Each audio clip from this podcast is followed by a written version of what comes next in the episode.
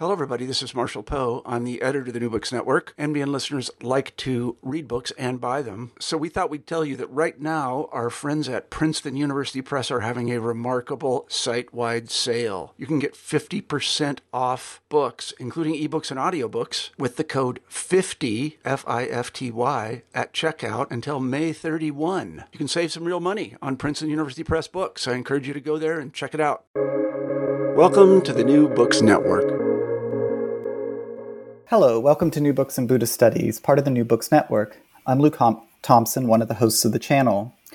Today, I have this pleasure of speaking with Ilana Maymind about her recent book, Exile and Otherness The Ethics of Shinran and Maimonides, published by Lexington Books in 2020. Professor Maymind's research focuses on East West comparative religious thought. She teaches in the Department of Religious Studies of Chapman University in California. Professor Maymind, welcome to the show, and thanks so much for taking the time to speak with me today. Uh, thank you very much for giving me this opportunity to talk about my work, and uh, it's my pleasure to be here. Great. So, to begin with, I just um, wanted to ask if you could tell us a little bit about your background um, and how you came to uh, the study of religion, and specifically comparative religion, because that's an in some ways that's an increasingly rare sort of direction nowadays. Uh, so um, I guess my way of coming to academy is somewhat unconventional uh, because I was born in Riga, Latvia, and uh, at the time when religion was completely off, um, was not something that permitted in a way. So it was considered the opium of the masses, very Marxist approach to religion. Uh, so I feel that for most of my life until I came to this country, I was actually exiled from religion in a sense, um, because um, again, it wasn't something that um, was uh, allowed and uh, accepted, especially um, Judaism too. Judaism was not something that was actually part of uh, just general parlance, and in terms of Buddhism, it was completely unknown so um, I was very interested, however, in uh, understanding um, religious laws because one of the things I heard so-called that uh, Judaism is kind of driven by this legalistic approach to religious law. But I also heard about Buddhism as something like free floating. All you need to do is uh, go into meditation and you just become a Buddha. And it's very interesting. So I thought, those two very different approaches was something that I thought I wanted to explore. So I um, started studying, and very quickly I realized that my perceptions about both Judaism and Buddhism are completely off mark, if not completely, but quite a bit of, off mark. So, um, but why I was uh, picking up uh, those two thinkers was because some things that really appealed to me in both of them. One was that I perceived them more of a heretics in some ways because they were going with the tradition but also against the tradition. And uh, um, so I was also very much influenced by Joseph Smith's assertion that study of religion cannot be undertaken without comparison. So, and comparison is something that started with Greeks. So this kind of gossip, curiosity, wanting to know about other cultures. And so I kind of put myself in the position of this gossiper. I wanted to see what it is, different religions, and we live in this multifaceted, multicultural uh, religious traditions. And so that's what I wanted. It was a challenge, of course. And when I mentioned that I'm wanting to study those two, I got a lot of questions like, why those two? Why to compare? Why would you even bother this? But it actually made me even more interested. Thanks for that introduction about your background. That's really interesting. Um, now, in the, in, in, the introduction to this book, you state that exile um, influenced both Shinran's and Maimonides' thought, and that exile can potentially have a rather specific effect on one's ethical outlook. And so, without going into too much details of those two men's uh, lives about the sort of specific circumstances of their exiles. What what's this sort of broader effect of ex- exile on ethical outlook that you're wanting to draw out in this book? Uh, so perhaps it might sound a little bit counterintuitive, but uh, I was always interested in language and the effects of language on our thought process. And I thought about those two people being placed outside of their language. So when I think about outside of their language, I don't mean that Shinran did not know Japanese. He knew Japanese, it didn't change. But what I'm thinking about as I'm thinking specifically about Shinran, and then I'll talk a little bit what Maimonides, is that when you're taken out of your familiar environment, so he was in a monastic environment, there was a specific lexicon, and then he's taken out of this uh, specific environment. He is placed in the community of farmers, and he needed to adjust his uh, language. So the language actually something I think attunes our understanding of others, but also our kind of ethical approach. How do we relate to others? A lot of times it's expressed, in my view, through language. And I sometimes think we don't pay too much attention to this, and I think it's an important part. So for for Maimonides, it might be a little bit different because, again, he didn't need to learn another language because he already was exposed to Arabic when he lived in Spain. His exile uh, made him he was comfortable with this, but um, Hebrew became much less prevalent for him unless he was in the community. So he was both in community and out of community. So I think that gave him a different perception and but he also had to relate to different people. So i think again for him as well so language was. But the main component of what i think attuned their ethical approaches what kind of people they became exposed to. I already mentioned about shinran again there was farmers not monastic community. Whereas for Maimonides, he was in an environment where he constantly realized that he depends on the tolerance of hosts he was not in his own country, he was not in his own community at large. So he always was aware that he needed to navigate between this tolerance and acceptance and the possibility that this tolerance acceptance can change overnight because he already was in an environment where he was his family was completely accepted in Spanish, uh, sorry, in Muslim Spain, but then the change, the different uh, rule came, and uh, uh, no longer um, Almohads were no longer tolerating anyone who was not Jewish. So here is a different component. Shinran did not experience the same kind of fear that his community somehow can be uh, forced to be expelled or expected to change, but he was exposed to different ways of looking at life. And I think, again, like I said, my, my language was an important component. So for both of them, they had to kind of navigate between compromise hmm. and being kind of steady, steadfast on what they're used to. Uh, more so for Maimonides, he really needed to compromise a lot. But for mm-hmm. Shinran too, he needed to compromise because he was in a different environment and experience and also exercise respect to people that different than him, himself different kind of community with different type of approaches. So this compromise, the tolerance, this exposure to different people made them uh, reconsider or maybe um, attune their ethics, and I think influence them a lot, in my view. Great. So, so just for listeners who aren't familiar with Shinran, he was Shinran was a Japanese monk who um, was born in 1173 and died in 1262, and ended up becoming the founder, or sort of being being a uh, uh, sort of retrospectively um, became the, the, founder of uh, what we now know as the True Pure Land school of Japanese um, Buddhism, the um, Jodo Shinshu so, uh, can you just very briefly explain who Shinran was and what sort of exile it was that he experienced, and then wh- why you chose to focus on that him? And then I want to ask you the um, a similar question about Maimonides. And again, for those of you who aren't familiar with Maimonides, the sort of great medieval Jewish philosopher, he was born in Muslim Spain in um, well, I guess it wasn't Spain then, but uh, on Iberian Peninsula in 1138, and he died in Egypt in 1204. So, again, sort of what kind of um, can you just give us a just the briefest biographical introduction to these two figures. Um, just briefly explain what their exile was, what the circumstances of it were, and why you fo- and why you um, chose to focus specifically on these two. So you already mentioned uh, somewhat of uh, Shinran's background. I want to talk a little bit just how exile happened. Uh, he was a student of Honen, who uh, actually started the Pure Land uh, school.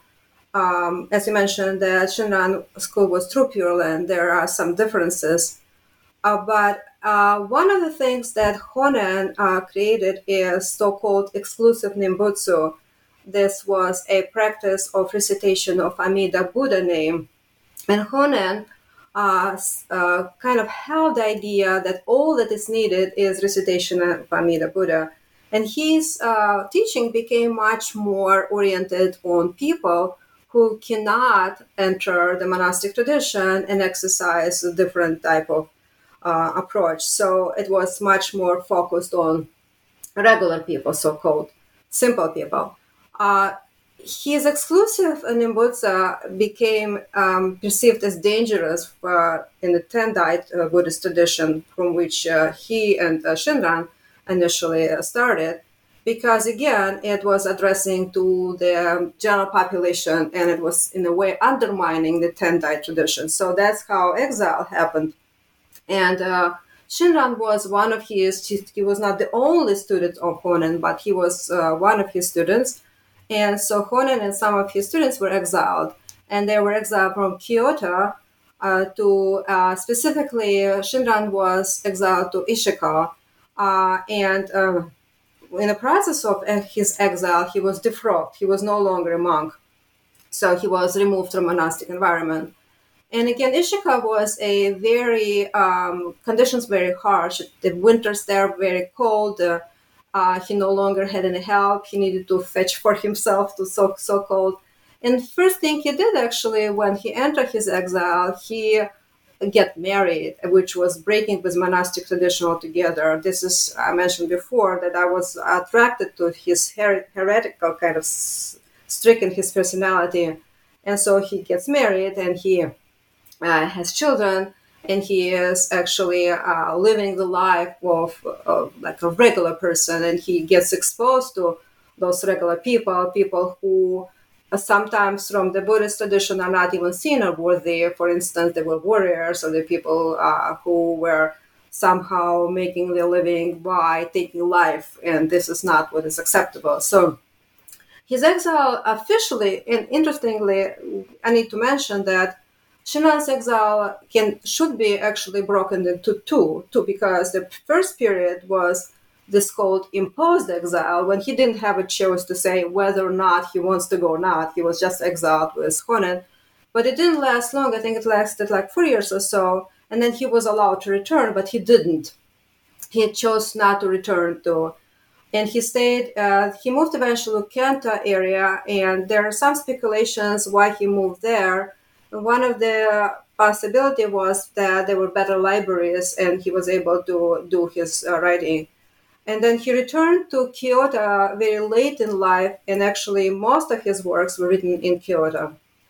Shinran actually never claimed to have followers, which is interesting because of so much work he produced. So it can be debated that uh, he, uh, he didn't even consider having followers because some of his teachings were misinterpreted because one of the things that he was, in addition to focusing on Nembutsu, on the um, recitation of Amida Buddha uh, name, he was heavily focused on so-called evil people, which is Akunin Shoki, and this created a lot of uh, somewhat misconceptions, and people were saying, okay, you know, if uh, evil is so easily forgiven, so nobody needs to strive for any perfection or anything. And Shinran uh, wrote a lot of letters explaining his teaching and saying that that's not what it intended, so that's not what he meant. And I think it's important, and I might talk about it later, this whole idea of what is evil. Because if we look from a Western perspective or monotheistic perspective, this is not what Shinran meant anyway, but there was a lot of things he needed to explain. Uh, so And one of the things what happened when he entered exile, he called himself neither monk nor lay person, and it's another um, manifestation of his relating to neither one tradition. And I saw it as being this kind of liminal personality, somebody who didn't belong to either one group or another group, which put him in a position of so-called other, and allowed him to relate to other people better as well. So you want me to talk about Maimonides right now? Or yeah, yeah, maybe if you could just mention sort of this. I mean, yeah, for listeners who aren't familiar with his um, life trajectory and how he went from you know the Iberian Peninsula and ended up in Egypt. Um, so one of the things I kind of want to mention about Shindra, uh, sorry, about Maimonides actually before I go more into his biography because uh, I don't want to uh, spend too much time on his biography. But what I wanted to say is, I think you asked me before why um, why this kind of personality, or why why mm-hmm. Maimonides. You asked me about Shinran, and I said that I was attracted to his kind of heretical uh, streak and uh, uh, his ability, uh, uh, I should say, to uh, be able to focus on all people and his compassionate approach. But with Maimonides, is a little bit more complicated in a way but what I want to say that Maimonides uh, is um, is a legal scholar who uh, wrote commentary to the Mishnah, which is Jewish law. He is a physician and he is a philosopher. So he is a lot of things. And so, and uh, when I actually looked at Maimonides, I was overwhelmed and I thought, okay, how do you even deal with a person who has so many things that he is claimed by religious people as a religious pious Jew he is claimed by people in medical field who as a physician and then also he is claimed as a philosopher but also people were saying he's not even religious so. So i wanted to focus on his exile because otherwise i felt like i'm just gonna drown because there is so much so. And uh, so i thought about what kind of exile he experienced because uh, he actually lived in Spanish, um, Muslim Spain, like you mentioned before, in the Iberian Peninsula, only until a short period of time. But interestingly enough, would appeal to me as somebody who uh, is also from somewhere else, the fact that his whole life he was calling himself Andalusian, despite the fact that he left Andalusian early age. And so, and he had all those Andalusian sensibilities. In, in fact, he will argue even in some cases when he ended up finally he was his trajectory was going from Andalusian Spain. He his family traveled in Spain, which part of Christian Spain that didn't find himself too welcome. Then they went to Morocco, Fez, Morocco. Then spent a little bit of time in Syria, um, in Acre, I think. Then short pilgrimage to Jerusalem, and finally ended up in Fustat, which is uh, old Cairo in Egypt. And uh, in fact, uh, when he died, Egyptians uh, claimed him as his own, their own. Mm. So he was kind of this marginal, liminal personality also, but he was buried in Tiberias in Israel despite um, this kind of claim. So for me, it was interesting to see uh, somebody who left his uh, family environment, but um, ended going through many uh, countries in a sense, exposure to different uh, traditions in, in a sense too, but still holding to his uh, Andalusian uh, background, which he left early on. So that's another thing that was appealing to me. And another thing for both of the thinkers, uh, both of them were kind of cryptic in a sense. Um, they can compete with each other. Who is more cryptic? I wouldn't be able to say which one, but both of them. Uh, and I think as any kind of complicated and uh, interesting personality, sometimes they contradict themselves, which is an interesting task to untangle. Yeah. So um, I don't know if you want me to talk uh, no, more. No, no, that's good. And and you know something you mentioned sort of leads on into my. Um, um, I mean, it's a difficult book to discuss in some ways because a lot of the things I want to ask you are so interconnected. And so I'm going to ask you a question about the second chapter of the book, but you've already touched on some of these themes. And, and, and, and that's about tolerance because in the second chapter of the book, you do focus on Shinran's and Maimonides' respective attitudes around tolerance, uh, specifically tolerance of others.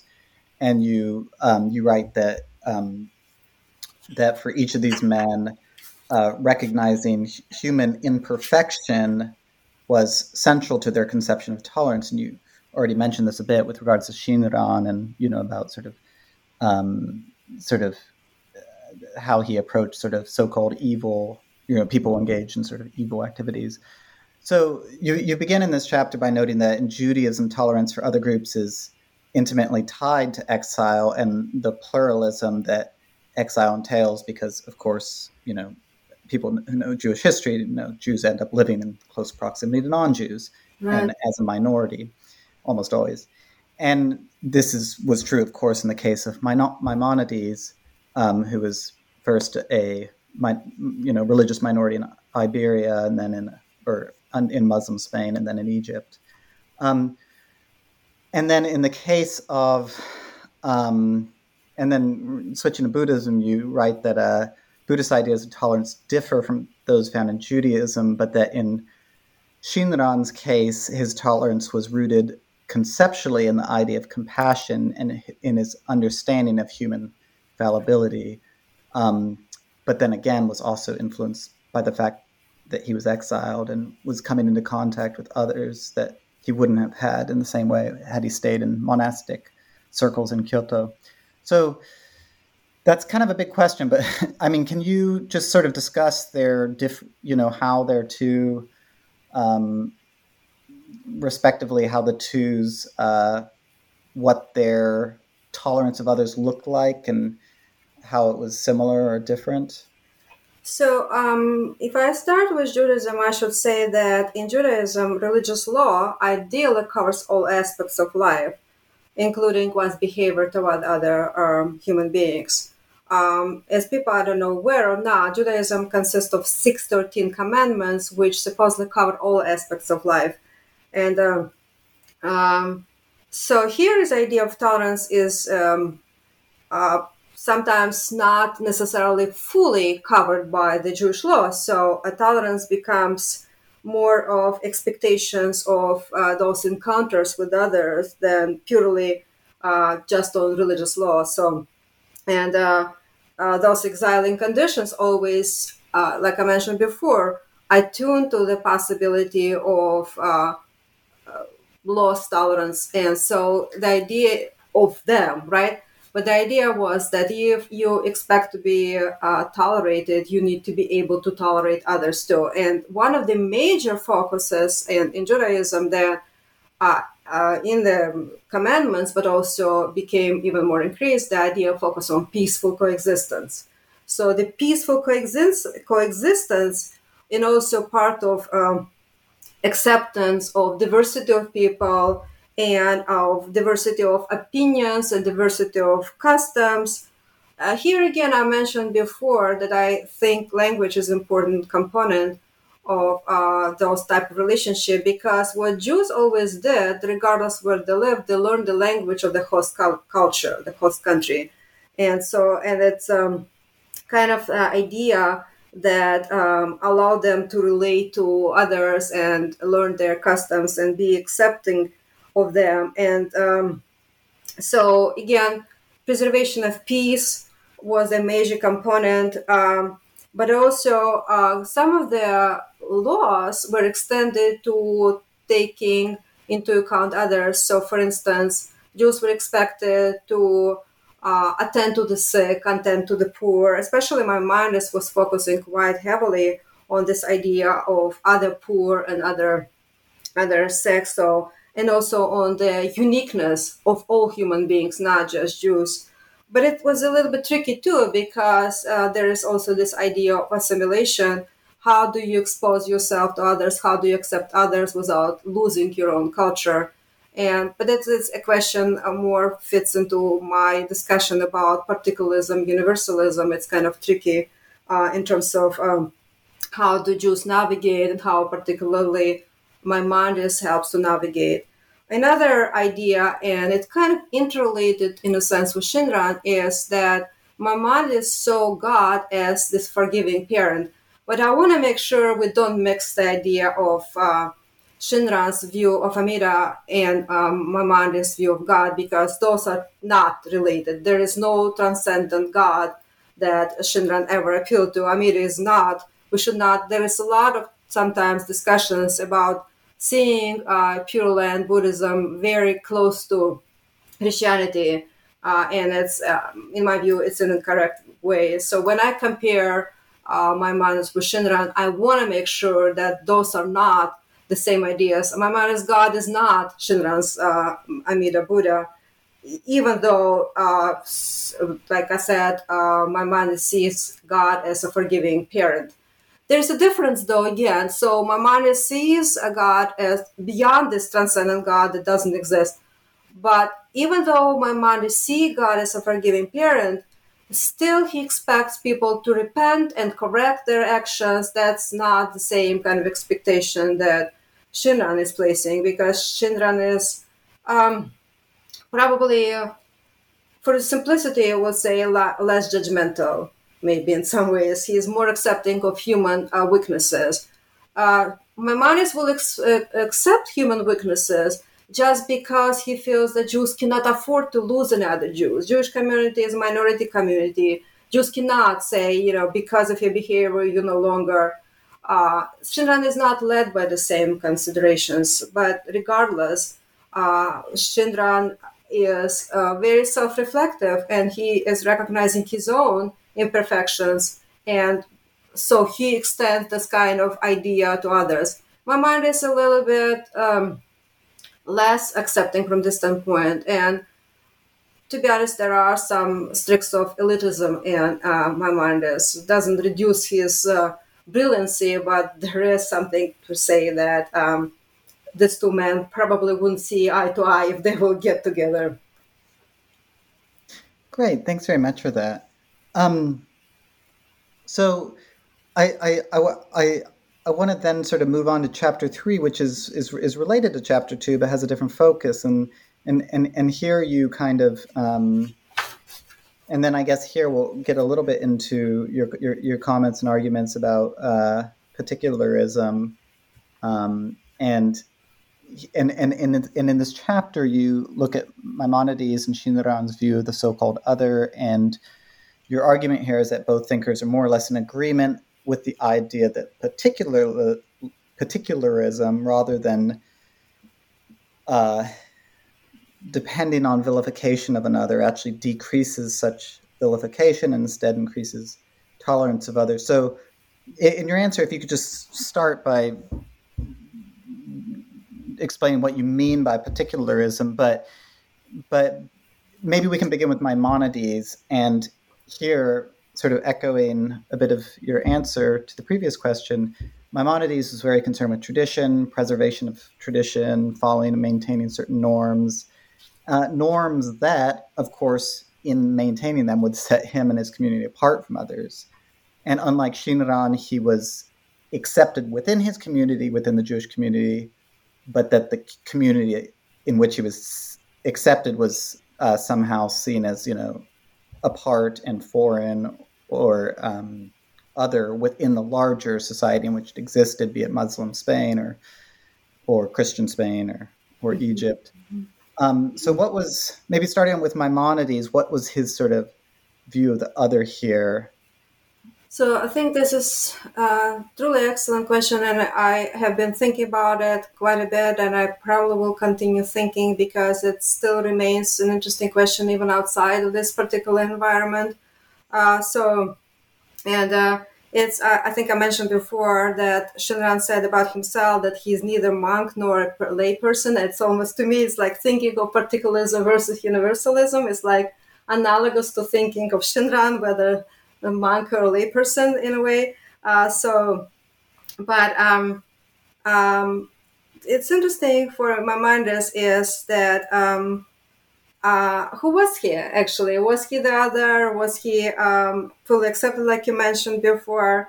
Uh, he was living in this community. He was this uh, uh rabbi of this Jewish community, but he also was a um, a personal physician to a um, sultan, who to uh, Saladin, the first sultan of Egypt, uh, Egypt in Syria. but despite this, again, he is positioned well in his own community. He is respected physician at the Sultan, uh, but he never forgot about his own marginality. So, uh, as well as uh, of marginality of the community. Again, like I mentioned before, the community depended on the generosity of the host, but also uh, he recognized very well that the generosity can easily uh, just stop in any moment. Uh, so he was very well aware of being this other. Again, from when he was traveling from country to country, he became quite aware of this. Uh, and um, there's another question that um, was important is how do you preserve your particularity? Uh, there's what do you do with your identity? uh, if you are afraid that your identity, your life can be all of a sudden uh, expected to change, and uh, so the option would be perhaps easiest option would be for Maimonides family to assimilate and convert. That's what was expected, but that's not what Maimonides wanted. And I think you mentioned before that he was very interested in this idea of preservation. So. Uh, so honoring one's tradition, as uh, the area you're asking, the preservation of tradition, means honoring this tradition, right? But um, how do you honor the tradition without uh, alienating people? So you kind of, again, I was talking before, you have to compromise. You walk the fine line between becoming extremely particularistic, moving into the whole idea of parochialism, saying, oh, my community, the only community. So uh, there is this idea of preserving without necessarily disregarding something else. And so this um, he wanted to preserve this uniqueness and again this particularism, and then he wanted also not to jeopardize his own community. He was walking this fine line all the time. That's why I was calling him particularist universalist because he wanted to accept universal ideas, but he wanted to preserve this uniqueness of his community. And again, I think the fact that he traveled and the, the fact that his uh, family was exiled uh, allowed him to see firsthand how things can change very quickly. Mm. So uh, he didn't want to be a separatist, exclusivist, and somebody intolerant. So, but he wanted to preserve the particular ideas of the community. And by particular ideas of community, I can just give a couple of examples would be keeping Sabbath or keeping kosher food and things like this, which is uh, sometimes perceived as exclusivist. And uh, so you navigate between this particularism and universalism, how much you accept other cult- cultures, but how much you hold your own. Right. Right. No, that's interesting. And and and then just to just to bring in Shinran there and you know, you note that in contrast to Maimonides, Shinran, he always remained within his own culture, but within that culture was exiled and ended up in close proximity to and relationship with many Japanese who were of a very different background and class. And so, so how what, what was Shinran's view of the other then, and how did this differ from um, Maimonides? Um, so I mentioned before, the fact is that he extricated himself from monastic community. First, he was extricated, he exiled, but then he didn't return, right? Because even when his exile was, so he chose to remain with a group, this different group. So he is with a group of people who are uh, those simple um, people that he uh, came to see as most genuine and uh, most kind and most compassionate in a way. Uh, so in the monastic community, he happened to see certain uh, hypocrisy. There's some verses I don't have like my um, text right in front of me to read those, but where he pretty much pointed out that um, they preach one thing and do another thing. And with the outside of monastic community, he never saw this. He saw this genuine um, approach to life, and uh, it really appealed to him. And so, uh, but one of the interesting things about him is uh, um, I was um, thinking about as I was writing about Jewish approach, Jewish importance of so-called justice. But for Shinran, justice was sometimes seen as more arbitrary uh, because um, he saw uh, the big role of karma, and I don't know. I think uh, karma is uh, something, of course, non-comparable to Jewish thought, but very central to Shinran, because he thought that uh, not always you can uh, affect your uh, fortune, your destiny, just by what Shinran will say. What my Maimonides will say, repent and correct.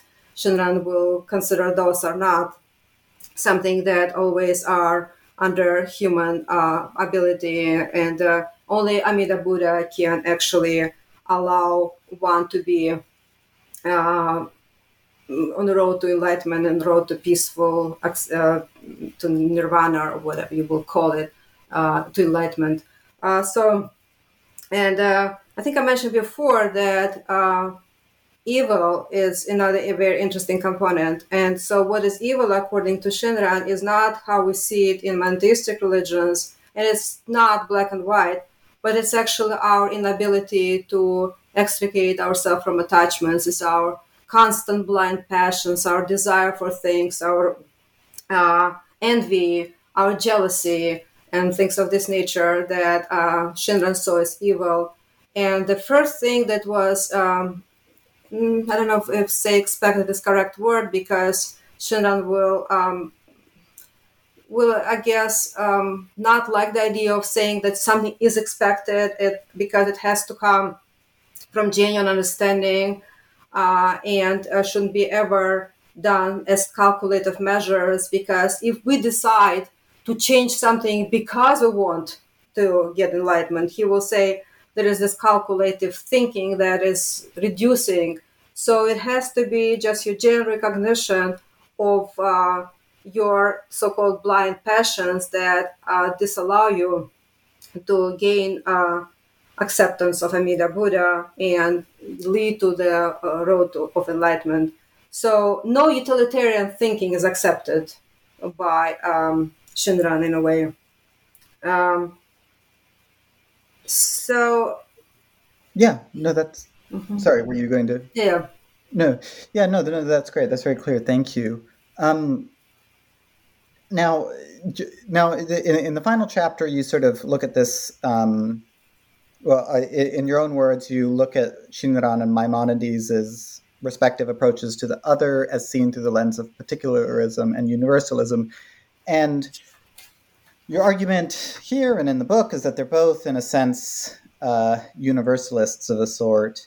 Um, and you've already mentioned that in the case of Maimonides, he's both particularist and universalist. He has this these aspirations towards these sort of uni- towards this type of universalism, but then he's also particular. He also practices a form of particularism insofar as he wants to maintain certain um, traditions and maintain, you know, certain yeah traditions within the Jewish community. Um, so, so I, I guess what I'd like you to address is first is that a is that a uh, an accurate representation of your sort of of your portrayal of um, Maimonides in terms of the degree to which he was a universalist in the particulars, and then, secondly, in your answer, if you could just talk about Shinran, to what degree is he? Do you, you know after? What's your conclusion? What sort of? How is he pr- promoting a form of universalism? Um, so it's a question about Maimonides. You're saying whether it's accurate portrayal uh, in terms of him being particularistic universalist or being just particularist or being just universalist it continues to be debated, to be honest. So there are scholars who will say that to consider Maimonides particularism will be correct, completely incorrect. Some will say that to consider him universalist will be completely incorrect. I think I mentioned in, in the beginning that he's seen by different scholars, but also from what position you're looking. If you're looking from religious position versus you're looking more from uh, his philosophical position when he is endorsing so many Aristotelian views, which will make people in religion shudder and uh, completely dislike. So I don't think there is, um, you know, universal response to this question. I think that mm, perhaps that's why I say he's uh, universalist or particularist or particularist universalist because I see in him both kind of streaks and I see him holding to the tradition, which I think is important. But I also don't know whether you can actually find anyone who um, appreciates his own tradition and say, I am complete universalist and I don't really care about the details and particularities of my own tradition. So I think it can be debated. Uh, so in terms of uh, Shinran, is I think most often is seen as universalist because of Amida Buddha universal law, which is accepting everyone. But here is also his uh, dedication to Nembutsu, and uh, which is recitation Amida Buddha's name. And only after there's a recitation of Amida's Buddha's name, one can be uh, part of this tradition. So perhaps there is elements of particularism if you look from this standpoint. Um, I don't know. It again, it can be debated. Um, but in overall, I think this uh, appreciation and respect of one's own tradition uh, is um, in both of them really important. Uh, I don't think that um, Shinran actually left, to some degree at least, uh, Tendai tradition, though uh, there are some elements of Tendai tradition perhaps in, in Pure Land too, because Buddhism um, cannot completely extricate itself from its um, original kind of thought. Uh, this Mahayana tradition is in Pure Land Buddhism and in true Pure Land Buddhism. So um, mm-hmm. there are universal tricks, but also I think some particular tricks as well in his thoughts. Great, great, thank you. So, I mean, I should I should mention at this point for the listeners that, of course, you know, in your book you go into you know great and very specific detail to support your arguments, and you know, in this interview, obviously, I've just we've just been sort of scratching the surface. So, all you listeners will have to read the book yourselves to appreciate the argument in full. Um, as, as a final question, I just wanted to ask now that you've you you now that this book has um, has been published. Uh, is there anything in particular that you're working on now?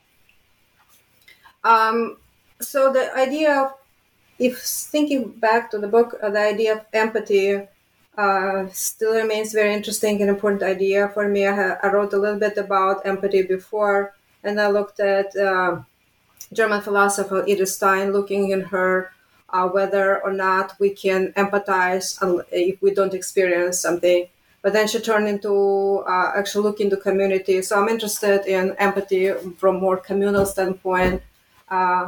Uh, but uh, I kind of returned to my interest in gossiping. Remember, I said initially that um, comparison are, and it's a difficult kind of uh, area because um, you you need to care about both. I mean, can I expect people to care both about my mother's Shinran? Probably not. And so I am now embarking on something that might be as challenging. I'm looking at the Russian uh, philosopher uh, Nikolai Trubetskoy, uh, and I'm comparing his work with Watsuji, and I'm looking in specifically on their view on nationalism. Wow, that sounds really interesting. Well, we will look forward to a uh, big fat tome on that topic in, the, uh, in the years to come. Um, well, I wanted to thank you now um, for taking the time to speak with me today um, and for everyone who's listening. Uh, so that's it for today's New Books in Buddhist Studies. See you next time. Thank you so much.